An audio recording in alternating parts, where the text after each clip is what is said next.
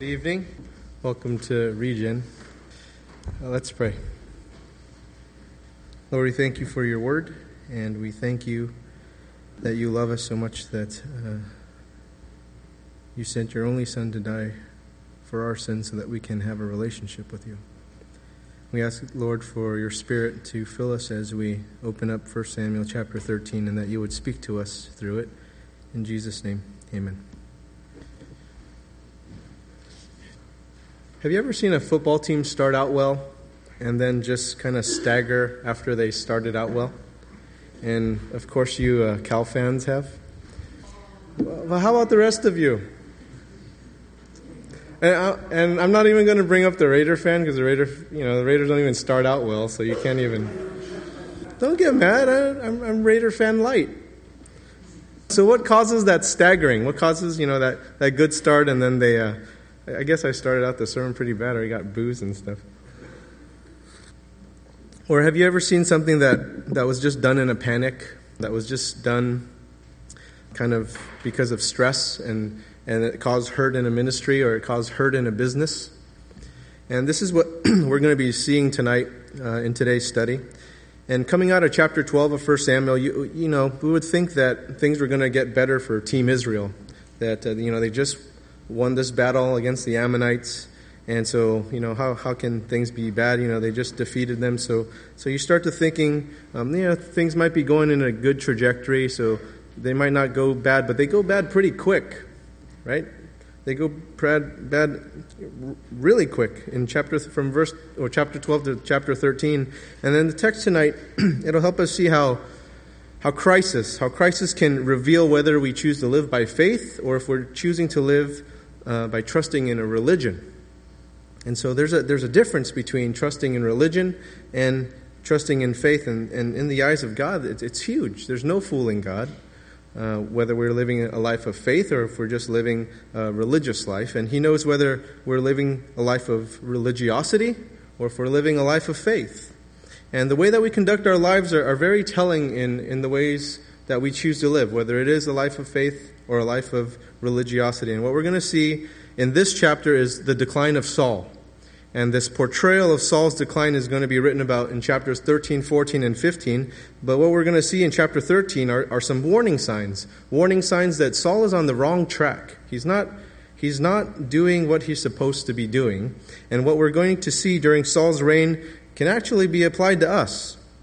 And one of those warning signs is that there is an apprehension in success.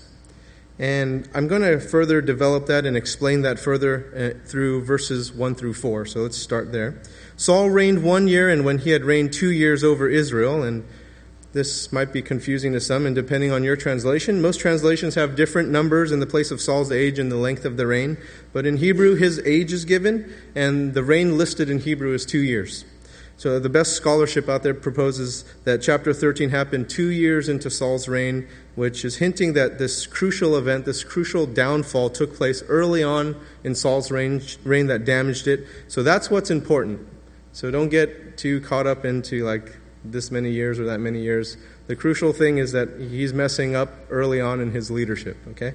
So, verse 2 Saul chose for himself 3,000 men of Israel 2,000 were with Saul in Michmash and in the mountains of Bethel, and a 1,000 were with Jonathan in Gibeah of Benjamin. The rest of the people he sent away, every man to his tent. And Jonathan attacked the garrison of the Philistines that was in Geba. And the Philistines heard of it. Then Saul blew the trumpet throughout all the land, saying, Let the Hebrews hear. Now all Israel heard it, said that Saul had attacked a garrison of the Philistines, and that Israel had also become an admonition to the Philistines. And the people were called together to Saul at Gilgal. The text tells us that Saul is highly organized militarily, and he may have been organized in other areas of his government as well, but our story is primarily concerned with military issues. And it was militarily concerned because that's what Israel wanted. They wanted a leader precisely to protect them from any military threat, to lead them in that way. so, how does Saul have his military arranged? We have this uh, map here. And um, I don't think you can see, well, you can't see. So the Dead Sea is the, this bottom body of water, and to your left is Jerusalem. So let's use that as a, kind of a, a center point there. And so Michmash is, is where these 2,000 soldiers are and where Saul is, and that's um, seven miles northeast of Ju- uh, Jerusalem. and Gibeah, where Jonathan was with his thousand guys, is about three miles north of Jerusalem. So here you have Jerusalem, here you have uh, Jonathan, and then you have Saul. And then Jonathan, but Jonathan is the one that attacked and he defeated the garrison of the Philistines who were at Geba. Now, where's Geba? Geba is one to two miles southwest of Michmash. So it's closer to Michmash than it is to where Jonathan was. Right? But do you notice who started the military confrontation? You know, it was Jonathan, even though he was further away. And Saul's eldest son, according to chapter 14, verse 49, it was Jonathan who brought about this crisis, and, and this compelled Saul to send word to gather the nation together because he knew trouble was coming. And you notice that it was Jonathan who attacked the garrison in verse 3, but Saul was reported to have done it in verse 4. So Saul took credit for this small victory, and he knew the Philistines wouldn't take kindly to this defeat. So he gathers his troop at Gilgal, which is east, it's closer to the Jordan River, uh, because he knew that the Philistines weren't just going to be sitting down taking on this loss. So why did Jonathan attack? Why did he attack the Philistines at Geba? Saul gets the credit. But why wasn't the one to attack and defeat the Philistine garrison Saul? Why is it his son? And we're going to see in the next chapter how Jonathan is a leader that has initiative. He, he wants to move forward, he wants to take risks, but Saul doesn't. You know, why doesn't Saul initiate? Well, maybe it's, it has to do something with these previous instructions laid out by Samuel uh, back in chapter 10 to wait seven days. And so maybe he instructed Jonathan to attack because he felt like he couldn't. Uh, we don't know. But perhaps it's one of those warning signs that the king who God called to be king isn't acting like a king. And sure, Jonathan, Jonathan won that small victory, and the Philistine garrison was defeated, but it wasn't by Saul. So here we see this apprehension on the part of Saul because of success success by his son. You know, back when I worked in investment management before I was in ministry, we, we used to get these performance bonuses. And um, sometimes rather large bonuses. And it was based off of our investment portfolio's performance. And so most of the people would get them, and if you didn't get them, you, you knew you were on thin ice. You knew you were on, in trouble. But then if you did get one, if you got a small one, you got a similar message. It was, it was a negative message, right? Uh, it, it, it was like getting no bonus because you knew how you ranked in the company. And, and so if you got a bonus of you know just several thousand dollars or something and, and there was some se- success in that you got a bonus but it was kind of a bad bonus because it's a small bonus. Eh, which means if you don't change if things don't change then um, you should be looking for another job. So the bonus was a good thing but it could also be a bad thing and it was a warning sign, even though it's a good thing, a relatively good result, a, a, warning sign of things to come. Just like this victory was for Saul. It was, it was a victory, it was a small victory, but it wasn't a good sign. It wasn't, it wasn't the right servant who brought about that success. So there, there's an apprehension in the success. And, and we can be guilty of this in our day too. You, you look at the Christian family, families where women are, are leading most of the spiritual development of the home in, in worship and prayer and, and study of the word, and where the Christian father, the Christian husband, just doesn't do much of that. And I'm not saying that Christian women don't have a role in that. Obviously, they do. I'm not saying that Christian mothers and wives shouldn't do that. They should. They, they should be intricately and intimately involved in their family's spiritual maturity to, to becoming more Christ like and a family's faith should be encouraged and nourished by mom. I'm not saying that. What I am saying is that it shouldn't just be mom. Right? It shouldn't just be mom's burden to do those things. And I've witnessed a lesser role from Christian men and their families as an initiator of prayer, as an initiator of worship, as an initiator of the study of the Word. And it's as if mom has taken on most, if not all, of the burden to nurture faith in the home. And I'm not saying that mom is the wrong servant because women have a role in that, but they don't have all of the responsibility in that. You know, where's Saul? Where's the man? Right? The kids we serve in our community, um, a lot of them come from single mom homes. Where's dad? And, and if, if, if it is a two parent home, um, there's a role that we play, dads. We need to model prayer for our families, with our families, and we need to teach our children how to pray. We need to instruct them on how to worship, how to study the Bible. We need to live Christ like lives to show them how to live. And it's not just mom's role. And our kids need to know that God has a place in our life. And how tragic it would be if our kids grew up and they couldn't recall that, that dad prayed with them or worshiped with them or, or taught them something about God's word. And it's not just mom's burden, even though she's excellent at what she's doing. And may we not be a servant who is not faithful to God's call as a father, as a husband, who is not faithful to the call that the Lord has placed on us to our families. And some of you may be thinking, oh, the w- women can be guilty of this also. Yes, that's true. But it, in most cases that I've personally witnessed and that my friends who are in ministry have personally witnessed, in doing ministry in our community, it's the lack of involvement, or even worse, the complete absence of the involvement of dad. Very rarely is it the absence of mom, in some cases, but very rarely. It's most of the time it's the absence of dad. And we've been entrusted by God to be guardians of our children. There's a leadership role we play in the spiritual maturity of our children, and if we're not fully engaged, it's a serious warning sign that we're on the wrong track. And another success we may have that causes apprehension on our part uh, may be Christian schools or, or Sunday schools.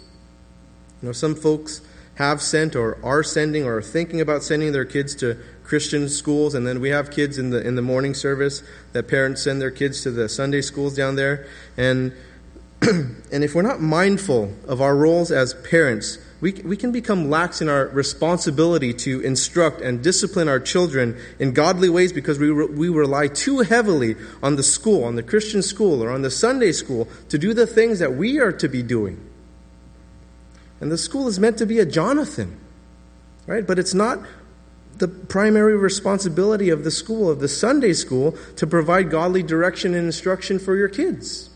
It's you, parents, guardians, uncles, aunts, grandparents, you, you guys. And schools can be doing great in whatever they're doing and how they're nurturing our kids' spiritual development, but they are to reinforce what we are already doing as parents.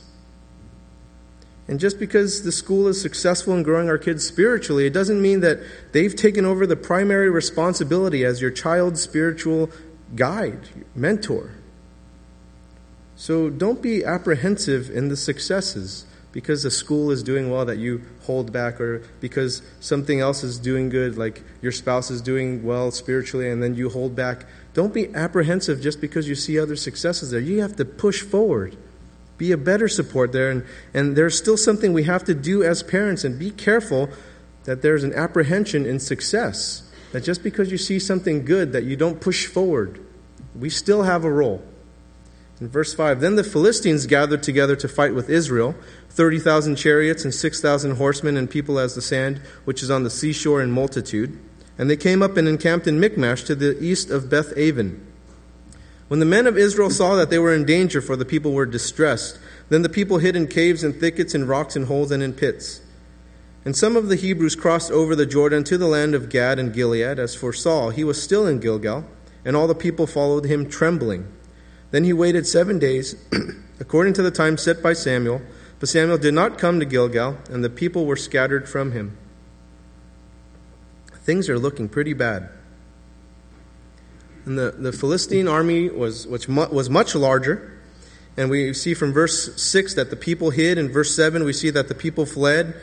and those who didn't were trembling. And in verse 8, we see that people were scattered because Samuel didn't come within seven days that Samuel set. Now, why is it important that Samuel arrive anyway? Why is that an important thing?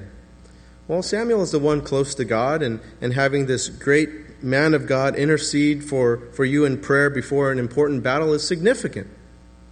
And you look at what happened in Israel in the previous chapters when Samuel prayed for them. Right? There's this, this in, there's these victories that happen when Samuel interceded for them, when he prayed for them. And there's this interesting thing about the time it took for Samuel's arrival. And you notice the amount of time that is spoken of in, in 1 Samuel chapter 10, verse 8, um, because this length of time has a, has a great deal of importance. So let's go back to that verse. You shall go down before me to Gilgal, and surely I will come down to you to offer burnt offerings and make sacrifices of peace offerings. Seven days you shall wait till I come to you and show you what you should do. Now, this meeting at Gilgal, where Saul was to precede and then wait seven days, had, had not taken place yet. Right? They had been at Gilgal to renew the kingdom, but for a time when, when Saul went ahead uh, seven days to wait for instructions on what to do. That hasn't taken place yet. And this was part of Saul's original instruction. This was part of Saul's calling to do this. And Saul was to be subservient to God, even though he was a king. And Saul seemed to have been given this blueprint on how to handle crisis, uh, specifically fit for his kingly needs. And he was to wait seven days for God's prophet Samuel because God was going to use Samuel to deliver to him uh, the, the instructions as to what he was going to do for the, for the kingdom. And the prophet was going to come, he was going to pray, and then he was going to give divine guidance as to what Israel was to do. And King Saul was to be submissive to God's word through Samuel. And this seemed to be why Saul assembled the people at Gilgal. But Saul didn't wait for the complete seven days. He, he waited for the seventh day, but he didn't wait all day on the seventh day. He, he jumped the gun, gun on that day. It, the day wasn't over yet. And in 1 Samuel chapter 10, verse 8, Samuel told Saul, Seven days you shall wait till I come to you. Saul was to wait until Samuel came on the scene. Right? No earlier. Don't do anything. Wait till I come. And we'll see later in chapter 13, verse 10, that Samuel does show up on the seventh day. Now, you put yourself in Saul's shoes for a moment. If you had thousands, you know, this, this countless enemy out there, this military that was against you, and you had this morally depleted military that, that some of them were just fleeing, wouldn't you be kind of in a panic too? People were scattering, your troops were leaving, they were deserting, and the ones with you were scared. We'd be panicked as well, wouldn't we? We'd be stressed out as well. Verse 9 So Saul said, Bring a burnt offering and peace offering here to me. And he offered the burnt offering. Now, what did Saul do in his panic? In this stressful, he was under pressure situation, what did he do? He offered the burnt offerings, he offered the peace offerings. What did 1 Samuel chapter 10 verse 8 instruct him to do? You shall go down before me to Gilgal, and I surely I will come to you to offer burnt offerings and sacrifices and peace offerings. Seven days you shall wait till I come to you to show you what you should do. Saul was to wait. He was to wait. Samuel would offer the burnt offerings, Samuel would offer the peace offerings, and he would tell Saul what to do through God. 1 Samuel chapter 7 verses 9 through 10. And Samuel took a suckling lamb and offered it as a whole burnt offering to the Lord. Then Samuel cried out to the Lord for Israel, and the Lord answered him. Now Samuel was offering up the burnt offering. The Philistines drew near to battle against Israel, but the Lord thundered with a loud thunder upon the Philistines that day, and so confused them that they were overcome before Israel. You see, you notice that when, when Samuel sacrificed and prayed to God, that, that the Lord delivered. And Saul may have been the king, but it was, it was God's prophet, God's priest, that was going to intercede on behalf of Israel and give Saul the necessary guidance from God. And Samuel was probably going to be used to show Saul that, that the victory comes through trusting in God, through God's instructions, and that God would divinely give guidance to Saul as to how to win this battle. But he didn't wait.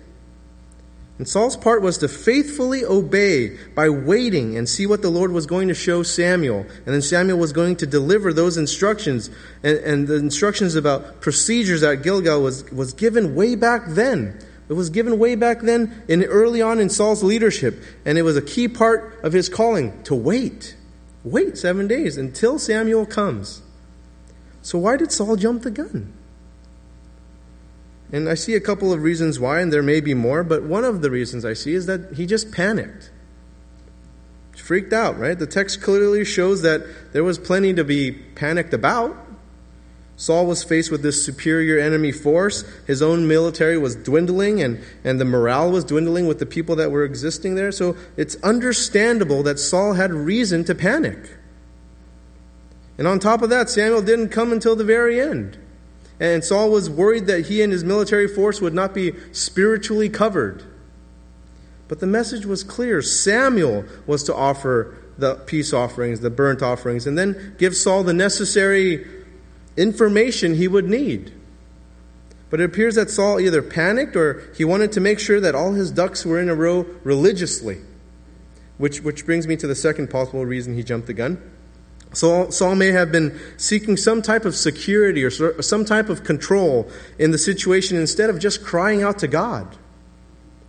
He wanted to do the proper religious things, but he didn't do what God instructed him to do.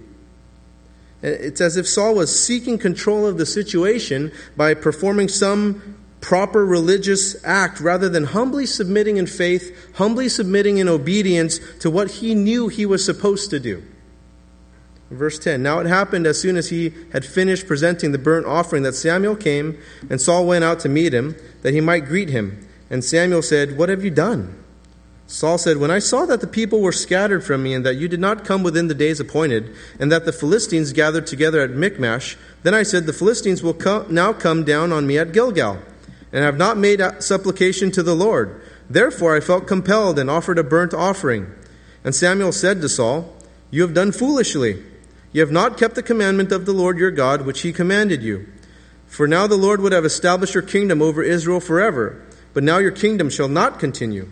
The Lord has sought for himself a man after his own heart, and the Lord has commanded him to be commander over his people, because you have not kept what the Lord commanded you. And what we see here is the beginning of one of the toughest situations presented in the book of Samuel. And the reason why Saul was rejected seems like a pretty petty thing, right? Doesn't it? He offered offerings. Especially when we, we compare it to David. When we look at David, who, uh, who's the man after God's own heart that was mentioned here in verse 14, but David had much more obvious mistakes than Saul did. But Saul's actions made Samuel especially upset because it seemed that Saul wanted to make sure they were religiously covered in verse 12. The Philistines will now come down on me at Gilgal, and I have not made supplication to the Lord. Therefore, I felt compelled and offered a burnt offering. He disobeyed God to accomplish these religious acts to God. And he was more concerned with religious ritual than he was with simple obedience. And he didn't have a heart after God. That's why they had to look for somebody else, right? It says, The Lord has sought for himself a man after his own heart. Saul didn't have that heart. And Samuel tells Saul in verse 13, You have not kept the commandments of your of the Lord your God, which he commanded you. And something that will be very clear to us in the next few chapters is that Saul is an extremely religious person, very religious. So you're saying, do you, do you mean we can do some religious things and, and actually be displeasing to God? Yes. And most of us probably know people who are really, really religious, but they really don't know God. They really don't trust in God. They're just religious. And what seems to be this petty thing to some of us has really serious repercussions. What seemed logical and rational for Saul to do caused him to pay an extremely high price. And we can see from verses 11 and 12 that Saul had his reasons for doing what he did. Right? He was worried as his military's morale was depleting and, and they were scattering, and he was worried because the Philistines continued to organize their military at Michmash and they could strike at any time. You see, Michmash was, was, a, was a key location. That's why Saul started there in verse 2. And now uh, the Philistines have taken over that position. And what Saul was essentially rationalizing and saying was, hey, Samuel, you know, there are times that I need to act as I see fit. I, I'm the king. And I, I can't always submit to regimen, Samuel. I need to be able to do things in emergency situations. I, I need to do things when I see fit, and I shouldn't have to always submit to God's plans. See, he worked it out in his head. He rationalized in his head. He reasoned his actions, and it made sense to him to be disobedient to God. But his actions didn't change the fact that God told him to wait until Samuel returned for instruction. And Saul had his logic, Saul had his reasoning, Saul had his rationale, but it missed the point of obedience. Samuel told Saul in verse 13, You have not kept the commandment of the Lord your God, which he commanded you. And the high price he paid was losing the right to pass along the kingship to his heirs. In verse 14, But now your kingdom shall not continue.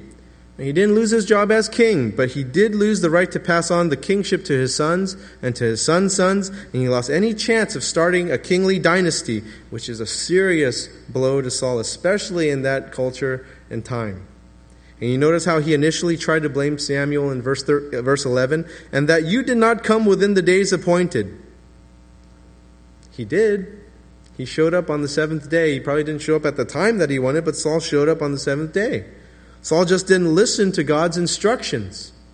And we can come up with stories with why we did something to, to cover our high knees and have our rationale to reason on why we did certain things.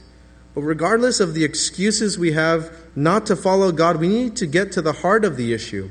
To have the heart to have a heart after God's own heart and of why we don't submit to God's word. You know, Saul's rationale seems reasonable, seems logical. But the root of the problem is a rebellious heart. And we can be rebellious in our reasoning, in our rationalizing, in our logic. And you look at dating relationships. A Christian couple is dating and they've reasoned together that it's less expensive to move in with one another before they're married. And it makes sense. The Bay Area is very expensive right? That and and the reasoning I've heard this a lot. We're going to get married anyway, and um, so we might as well just do it earlier. Or or they say like, oh, I'm I risk the breaking up because um, he's so adamant about it that um, he he doesn't want to be together if we don't move in together. And so all this rationale, all this logic, it's it's reasonable, it's understandable given those circumstances. And the logic makes sense, but it just doesn't jive with Genesis chapter 2, verse 24. Therefore, a man shall leave his father and mother and be joined to his wife, and they shall become one flesh. Or it doesn't jive with 1 Corinthians chapter 6 verses 19 through 20. Or do you not know that your body is the temple of the Holy Spirit who is in you, whom you have from God, and you are not your own, for you were bought at a price. Therefore, glorify God in your body and in your spirit, which are God's. And we can reason our way into doing things, but it's a rebellious heart towards God's word. Or how about prayer? How we reason to ourselves as to why we don't pray. But you look at Matthew chapter 6, verses 5 through 6, and Jesus said, And when you pray, you shall not be like the hypocrites, for they love to pray standing in the synagogues and on the corners of the streets, that they may be seen by men. Assuredly, I say to you, they have their reward. But you, when you pray, go into your room, and when you have shut your door, pray to your Father who is in the secret place, and your Father who sees in secret will reward you openly. If we're Jesus' disciples, Jesus assumes we'll pray. There's an assumption there, right? In both verses 5 and 6. When you pray, it's assumed we will pray, that we will seek the Lord's will, that we will seek His face, that we will seek His presence in our life. But we make excuses and we give reasons to our rebellion. We tell ourselves and others that we, we just don't have time. We're just too busy. You know, too, too much school, too much work, too much life, whatever, too much video games, whatever it is. Or that we're not good at it because we can't focus on it. I got ADD, or I can't, I can't focus on things. I can't do it. Or, or that we're just not encouraged enough by our spouse or our friends, or we're just too tired. But we're expected to pray. Jesus said, when you pray, not if you pray. When you pray, we are to go to God in prayer if we are His disciples, but we reason as to why we don't. And we might have a logical reason. But what's at the heart? Do we have a heart after God's own heart, or is it rebellion? We need to be able to recognize our rebellion in our reasoning, in our logic, in our rationalizing. And you take a look at Genesis chapter 3, verse 6. So when the woman saw that the tree was good for food, that it was pleasant to the eyes, and a tree desirable to make one wise, she took of its fruit and ate. Do you see all the reasons in there? Do you see all the logic? Do you see all the rationalizing in there?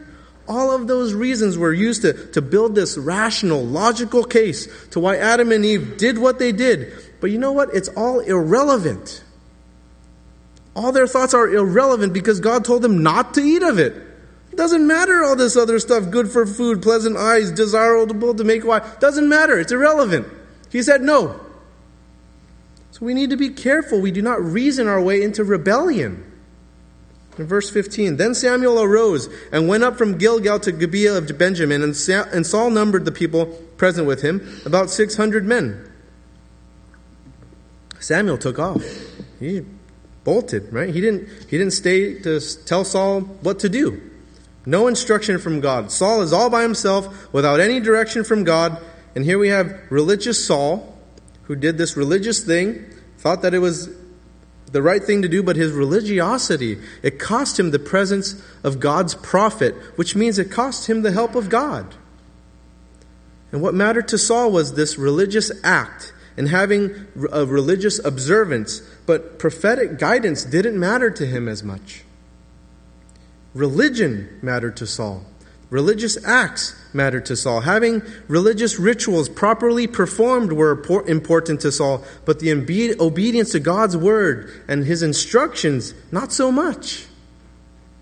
Saul simply did not obey the word of the Lord. And so we see where rebellion leads, no matter how much we try to reason to ourselves that what we're doing is right, what we're doing is okay, that God will understand. And we see how we can be rebellious in our logic, in our reasoning, in our rationale. And this is just another warning sign of some bad things to come for Saul and as well as for us. You know, it's a warning sign to us. If we're, if we're starting to reason to ourselves why we should be doing something, knowing that the word of the Lord uh, says a certain thing, and yet we try to reason to ourselves to do something else. This is a pretty dark chapter. It's a bleak day in Israel's history, just like in chapters 5 through 7. And just like in chapters 5 through 7, you notice that Israel is fearful, has no courage, it's, is trembling. Verse, six, verse 16. Saul, Jonathan, his son, and the people present with them remained in Gibeah of Benjamin, but the Philistines encamped in Michmash. Then raiders came out of the camp of the Philistines in three companies. One company turned unto the road to Ophrah to the land of Shual. Another company turned to the road to Beth Horon, and another company turned to the road of the border that overlooks the valley of Zeboim toward the wilderness. Samuel is, is gone, and Israel's territories are being raided. And you see how far the Philistines have marched into Israel territory. they they've taken over Michmash, where in verse 2, that's where Saul was, and, and that's where Saul was stationed. And the Philistines used Michmash as an assembling base to send raiders to, to Ophrah, which was to the north. It's a road leading to the north. To Beth Horon, which was to the west. And Zeboim to the southeast. southeast. They're, they're going at will. They're going wherever they want to go. There's no one to, to fight against them, to resist against them. And so we see that Saul's religiosity, it didn't work. His, his burnt offerings, his peace offerings, they, they, they were powerless to stop the Philistines. They're just walking all over Israel. And people in the Israeli military, they're taken off. There's no courage. There, there's no one fighting back. Israel couldn't do anything to stop the Philistines from plundering their lands and doing whatever they wanted to do because they were just spiritually, mentally defeated. Nothing they could do. But then to add salt to the wound, we, we come to these next verses where they physically couldn't do anything either. Verse 19. Now there was no blacksmith to be found throughout all the land of Israel, for the Philistines said, Lest Hebrews make swords or spears. But all the Israelites would go down to the Philistines to sharpen each man's plowshares, his mattock, his axe, and his sickle. And the charge for sharpening was a pim for the plowshares, the mattock, the forks, and the axes, and to set the points of the goads. So it came about on the day of battle that there was neither sword nor spear found in the hand of any of the people who were with Saul and Jonathan, but they were found with Saul and Jonathan his son. And the garrison of the Philistines went out to the pass of Michmash. Now, why in the world are blacksmiths mentioned out of all people? Blacksmiths. Well, iron was a fairly new invention back in this day, so it was the beginning of the Iron Age. And we know that iron weapons are far superior to bronze weapons or wood weapons. And Philistia wanted to control the advanced military technology of the day. Not so much different from today right? And it's just a part of military strategy. It's just a way to ensure national security. It, has been done throughout history. The Philistines had this monopoly on producing iron and on iron working, and the only ones who had swords or spears in Israel were Jonathan and Saul. So we have Israel's military equipped with farming tools and things they just made into makeshift weapons. And even those farming tools had to be taken to the Philistines to get sharpened, and they had to pay the Philistines to sharpen those tools. And all their blacksmiths were gone. And who knows what happened to them? Maybe the Philistines abducted all of them as part of this military strategy or, or to help them with their iron working monopoly. Don't know. And we see that the Philistines really had the upper hand here. There was no way for the Israelites to fight. They didn't have any formal military weapons, which is a tactic that is still done in, in countries today who oppress people that don't have weapons. And if only the Israel, Israelites were, you know, as innovative to use their farm tools like, like ninjas. Right? I, I mean, come on, plowshare? That's a big old blade. And a mattock is a pickaxe. And they had axes and sickles. I mean, that's enough for a ninja. And there are lots of weapons started out by farm tools. I'm going to go on this tangent here because can you show that slide? Those are all weapons that were used to be that used to be farm tools, and uh, so I'm a ninja. So I, that's why I'm kind of excited about this. So like a bow staff, it used to just be carrying baskets, right? But they now use it for, or a saw, you know that metal thing. They used to use that to furrow the ground, or a nunchaku, that stick with the little chain in it. They used to use that to take the grains off of stalks. Or um, what else? A tonfa, that thing, that wood thing that was was used to move millstones. See, all this stuff, you know, ninjas would have been all right back in that day. But we're talking about Israelites. So they're all destitute. Now, off the tangent, back to the story. So the author of Samuel is showing us how difficult a dilemma Israel faced. Know, Israel faced this superior enemy force, and they faced superior weapons, and, and the worst part of it was that their king was, was into religious observances, but not so much into God. Yet Israel's greatest source of help is God. And there's hope even in this helplessness. Maybe not so much in chapter 13, but if we read on, we'll, we'll be able to see that. And the book of Samuel has instructed us that faith and obedience are how we are to deal with God, not being religious. Do you recall religious Eli? and how he and his sons Hophni and Phinehas were dealing with the ark, and we see how religious that they were, and, and so now we see how religious Saul is. And, and so these are examples of religion, but they're not examples of faith. And on the other side of religion, we have Hannah, who, who prayed in faith and obeyed by keeping her promise and received the help of deliverance of God because God blessed her with the son Samuel, and she kept her promise to dedicate him to be a temple servant. And then we have Eli, who was concerned religiously, but who was not obedient in the discipline of his sons. And when faith and good teaching were required of him and his sons, they, they lacked those things, and they were unable to help Israel when the country needed them to help them. And because they were religious, they were defeated. And they placed their faith in these religious articles like the ark rather than placing their faith in God. And we saw that the leadership of Eli and his sons was, was judged by God back in chapters 5 through 7. And here we have Saul.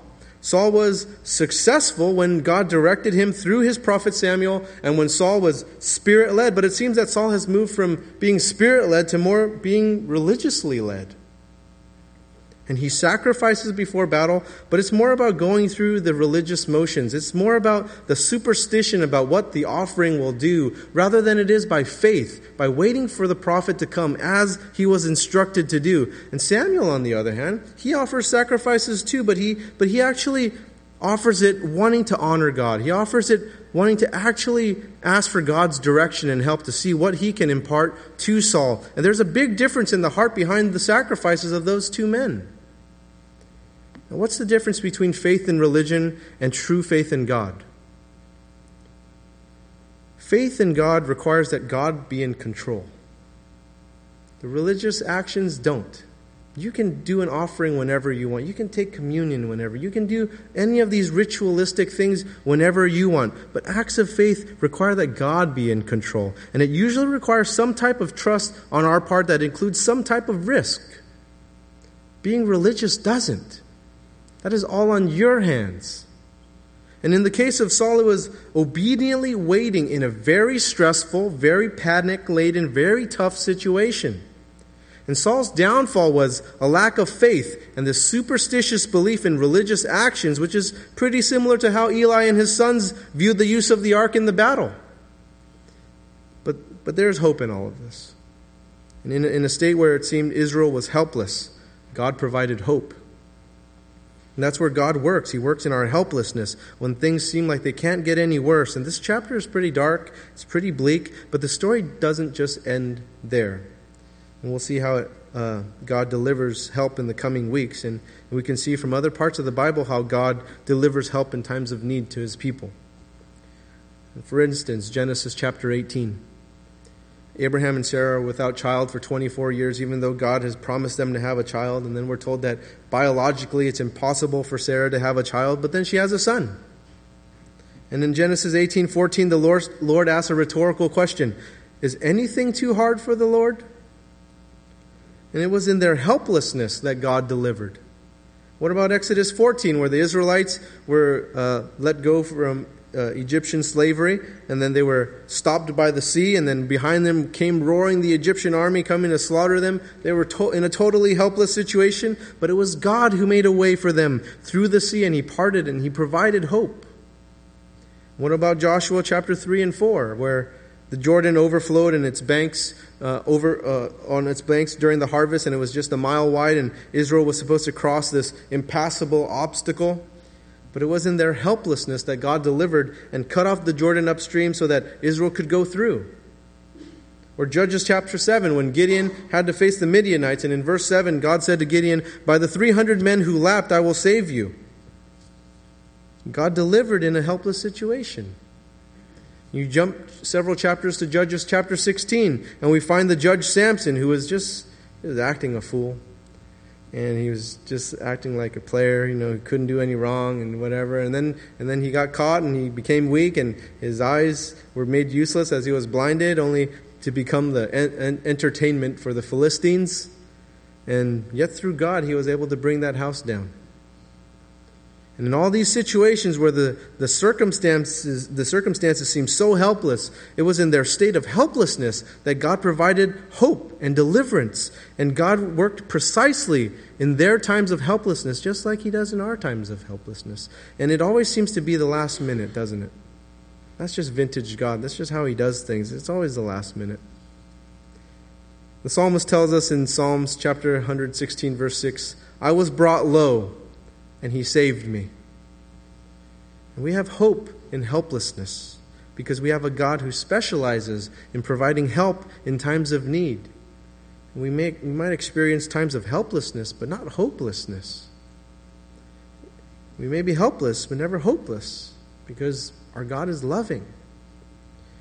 I'd like to end with reading Psalm chapter 46 together. I think we have that available on the screen. To the chief musician, a psalm of the sons of Korah, a song for Alamoth God is our refuge and our strength, a very present help in trouble. Therefore we will not fear, even though the earth be removed, and though the mountains be carried into the midst of the sea, though its waters roar and be troubled, though the mountains shake with its swelling. Selah. There is a river whose streams shall make glad the city of God the holy place of the tabernacle of the Most High. God is in the midst of her. She shall not be moved. God shall help her, just as the break of dawn. The nations raged, the kingdoms were moved. He uttered his voice, the earth melted. The Lord of hosts is with us.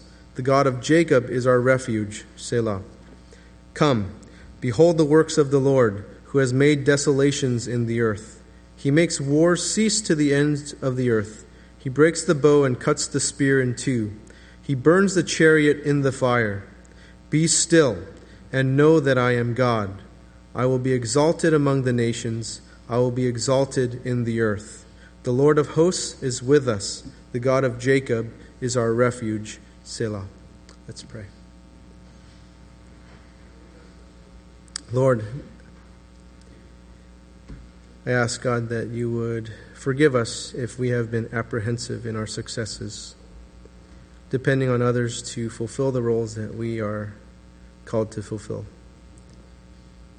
And Lord, I ask that you would help us to overcome those things. I also ask, God, that you would work with our rebellious heart. That for those of us who are caught in the reasoning and the rationalizing and trying to build a logical case for sin, that you would uh, give us a heart after your own, just like David's. And I ask, Lord, that if we are religiously walking instead of faithfully walking, that you would change the way that we walk. I pray, Lord, that we would be people of faith, not people of religion and depending on religion, because you are a living God and we seek guidance from you. In Jesus' name, amen.